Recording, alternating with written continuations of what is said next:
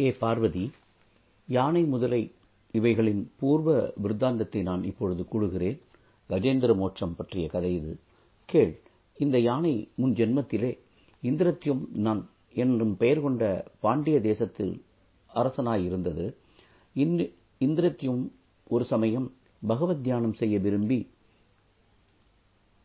தபோனிஷ்டையில் இருந்தான். அச்சமயம் தற்செயலாய் அகஸ்திய முனிவர் அவன் பக்கம் சென்றார். அவன் தியாப தபோனிஷ்டையில் இருந்தபடியால் முனிபுங்குவர் வந்திருப்பதை அறியவில்லை.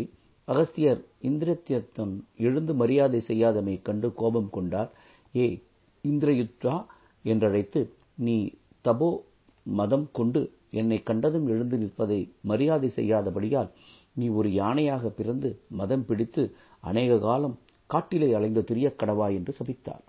அவ்வரசன் அதைக் கேட்டதும் திடுக்கிட்டு பயந்து போய் வருத்தப்பட்டான். அம்முனிவரை பலமுறை வணங்கினான். சாப விமோசனத்தை கேட்ட அம்முனிவர் உன்னை ஒரு தடாகத்தில் ஒரு முதலை பிடித்து இழுக்கும். அப்பொழுது பகவான் நாராயணர் உன்னை காப்பாற்றுவார். அப்பொழுது உன்னுடைய சாபமானது விமோசனமாகும் என்று கூறி அங்கிருந்து கிளம்பினார் முதலையானது பூர்வ ஜென்மத்தில் ஹூ ஹூ என்னும் ஒரு கந்தர்வனாய் இருந்தது. அந்த கந்தர்வன் ஒரு சமயம் அநேக அப்சர ஸ்திரீகளோடு ஜலக்கிரீடை செய்ததற்காக இந்த தடாக கரைக்கு வந்து தடாகத்தை நோக்கும்போது அதில் தேவலர் என்னும் ஒரு முனிவர் அகிருஷ்ண விதிப்படி அகமருஷ்ண விதிப்படி ஸ்நானம் செய்து கொண்டிருப்பதை பார்த்தான்.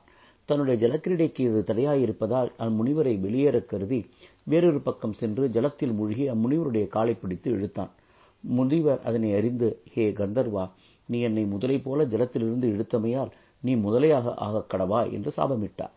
உடனே அவன் பயந்து சாபமோசனம் கேட்க முனிவர் ஹே கந்தர்வா உனக்கு ஒரு காலத்தில் நாராயணனால் சாப விமோசனமாகும் என்று கூறி சென்றார். இவ்விதம் முனிவர்களுடைய சாபமேற்று இந்த சங்கடத்தில் இருந்த இவ்விருவருக்கும் ஸ்ரீமன் நாராயணமூர்த்தி சாப விமோசனம் செய்து முக்தி கொடுத்து அவர்களை வைகுண்டம் செய்ய வைத்தார். நாராயணமூர்த்தி வைகுண்ட இடத்தை அடைந்ததும் கருட பகவான் எனக்கு மிகவும் பசியாக இருக்கிறது என்று தெரிவித்து அவரை ஆகாரம் கொடுக்கும்படி வேண்டினார். நாராயணர் ஹே கருடா பூலோகத்தில் இப்பொழுது நாம் போய் வந்த தடாகக்கரையில் கிடக்கும் யானை முதலை இவ்விரண்டினுடைய சரீரங்களையும் புசித்து உன் பசியை ஆற்றிக்கொள் என கட்டளையிட்டார். கருடன் அப்படியே அந்த தடாகத்தின் அருகே செல்ல அதற்கு முன்பு அங்கு வந்த அந்த பிணங்களை கொத்தி தின்ன காத்துக் கொண்டிருக்கும் ஒரு கழுகை பார்த்து அதனோடு போர் செய்து கொண்டு அதனை தமது ஒரு காலிலும் முதலை யானை இவ்விரண்டு தேகங்களையும் மற்றொரு காலிலும் தூக்கிக் கொண்டு ஆகாய மார்க்கமாக சென்று இவற்றை புசிக்கத்தக்க ஒரு சுத்தமான இடத்தை அது தேடிக்கொண்டிருந்தது அந்த க்ஷீரசாகரத்தின் மத்தியிலே ஆயிரம் காத வழி உயரம் வளர்ந்து ஆக்கிரமித்திருக்கும் கிளைகள் பரவியுள்ள ஒரு ஸ்வர்ண விருட்சத்தைக் கண்டு விஸ்தாரமாக அந்த இடம் இருந்தபடியால் ஒரு கிளையிலே உட்கார்ந்தது. அந்த கிளையின் ஏற்கனவே அறுபதனாயிரம் வாலகிள்ளியர்கள் தலைகீழாக தொங்கிக் கொண்டு தபம் புரிந்து கொண்டிருந்தார்கள். கருடன் வந்து உட்கார்ந்ததும் அந்த கிளை பாரந்தாங்க மாட்டாமல் முறிந்து சமுத்திரத்திலே விழ ஆரம்பித்தது.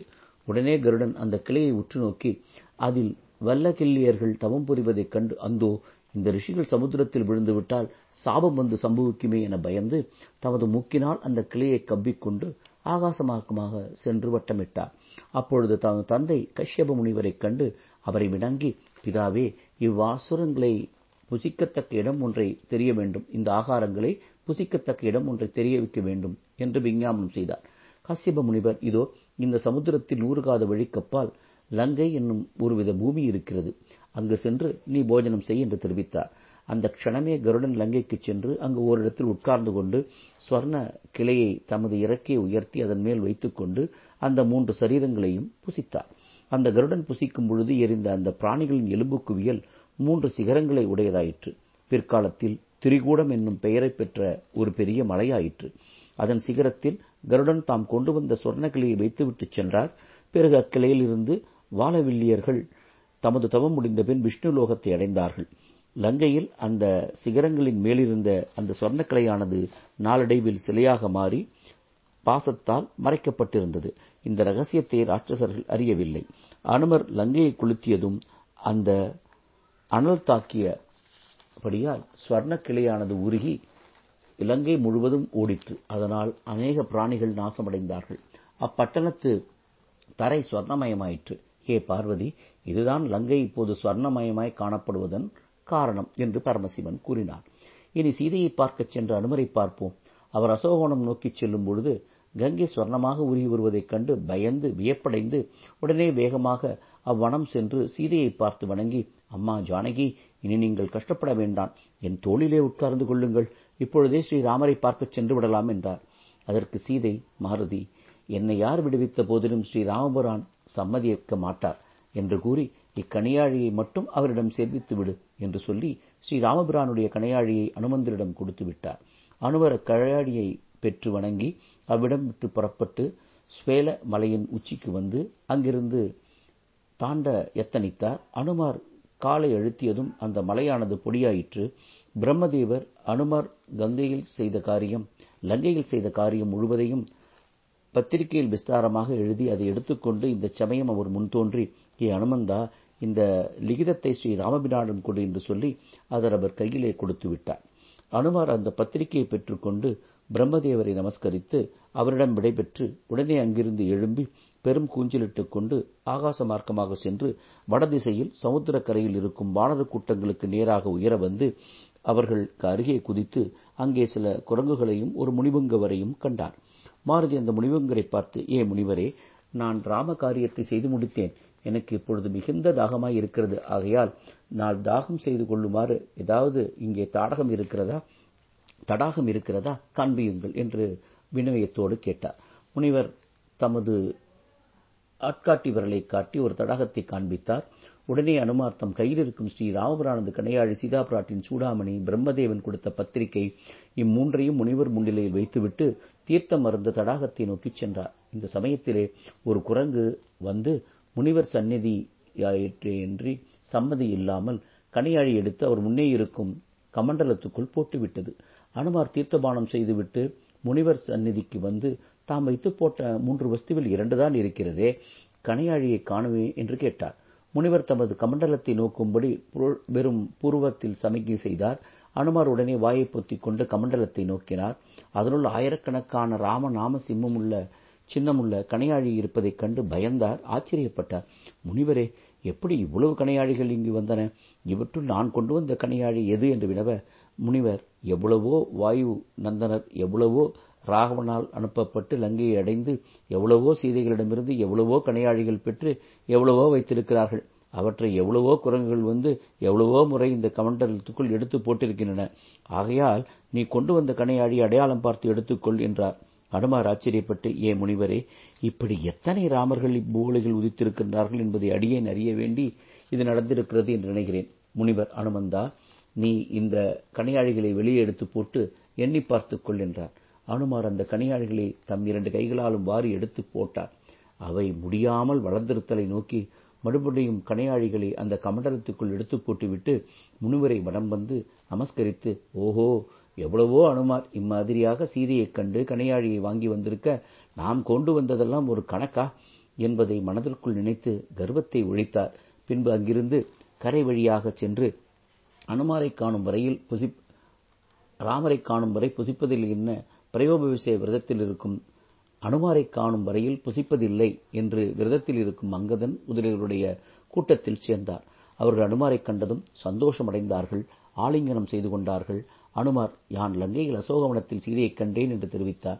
அதை கேட்டதும் அவர்கள் பரமானந்தம் அடைந்தார்கள் பின்பு யாவரும் கவலையை ஒழித்து ஒன்று சேர்ந்து சீக்கிரமாக ராமபுரானுக்கு இந்த செய்தியை சிறக்க வேண்டும் என்று புறப்பட்டு வேகமாக வரும் வழியிலே சுக்ரீவனுடைய ஆக்ஞால் பாதுகாக்கப்பட்டு வரும் மதுவனத்தை கண்ணுற்று அங்கதன் உத்தரவின் பேரில் அவ்வனத்தில் உள்ள இனிய கனிவர்க்கங்களை புசித்தார்கள். அந்த வனக்காவலர்கள் முன் அவர்களை தடுத்தான். அவர்கள் அவன் சுக்ரீவன் மாமன் என்பதை அறிந்ததும் அவனை அடித்து துரத்திவிட்டு மதுவை குடித்து களியாட்டம் புரிந்தார்கள். அத்ததிமுகன் சுக்ரீவனிடம் சென்று சங்கதி முடிவையும் தெரிவித்தான். சுக்ரீவன் அவர்கள் சீதையை கண்டுபிடித்திருக்க வேண்டும். அப்படி இல்லாவிட்டால் உத்தரவின்றி நமது காவலில் இருக்கும் மதுக்கணிகளை பறிக்கத் தனியாக மாட்டார்கள் என்று நினைத்து ஏ ததிமுக நீ அவர்களை தடுக்க வேண்டாம். சீக்கிரம் என்னிடம் அழைத்து வா என்று கூறினான். அவர்களை அனுப்பிவிட்டான். பிறகு சுக்ரீவன் உத்தரவின்படி ததிமுகன் வந்து அங்கதன் முதலியவர்களுக்கு அவன் உத்தரவை தெரிவிக்க உடனே அவர்கள் சுக்ரீவனிடம் வந்து ராமபுரானை வணங்கி சன்னதியில் நின்றார்கள். பிறகு அனுமார் தம்மிடம் பிரம்மதேவர் கொடுத்த பத்திரிகை சீதை தந்த சூடாமணி ராமனிடம் அடையாளமாக கொடுத்த சீதை அடையாளமாக தெரிவிக்கும்படி கூறிய விருத்தாந்தங்கள் எல்லாவற்றையும் கூறினார். ஸ்ரீ ராமபரான் அதை கேட்டு மகிழ்ந்து அப்பத்திரிகையை படித்து பார்த்து லங்கையில் அனுமார் செய்த செய்திகளை அறிந்து அனுமாரை ஆலிங்கனம் செய்து ஹே மாருதி இவ்வளவு உபகாரம் செய்த உனக்கு யான் செய்யத்தக்க உபகாரம் வேறு யாது உள்ளது? இவ்வுலகத்திற்கு நீயே தன்யன். ஆனால் பரமாத்மாவாகிய என்னை ஆலிங்கனம் கிடைப்பதற்கு அரிது. ஆகையால் கலிபுங்கவ நீதான் எனக்கு பிரியமான பக்தன் என்று சொன்னார். ஏ பார்வதி துளசீதரங்களால் பூஜிப்பவர்களுக்கு வைகுண்ட பதவியை கொடுக்கும் பாத பந்தங்களை உடைய ஸ்ரீ ராமனது திவ்யாலிங்கம் பெற்ற வாயுநந்தன்.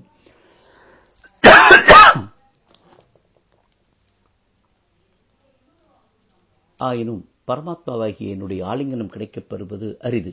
ஆகையால் கலிபுங்கவ நீதான் எனக்கு பிரியமான பக்தன் என்று சொன்னார். ஹே பார்வதி துளசி தினங்களால் பூஜிப்பவர்களுக்கு வைகுண்ட பகுதியை கொடுக்கும் பாத பங்கஜங்களை உடைய ஸ்ரீராமனது திவ்யாலிங்கம் பெற்ற வாயுநந்தன் மிகுந்த புண்ணியம் செய்தவன் என்பதற்கு வேற எதுவும் சாட்சி வேண்டுமா? ஹே பார்வதி பிறகு அனுமந்தர் பயந்து நடுங்கி சுவாமி யான் ஒரு அபராதம் செய்தேன் அதை மன்னித்தல் வேண்டும் என்று கூற ஒரு முனிவனிடம் நாம் கணையாழியை கொடுத்த பொழுது நடந்த விஷயத்தை ராமருக்கு தெரிவித்தார். ராமர் அதற்கு கேட்டார் நகைத்தார்.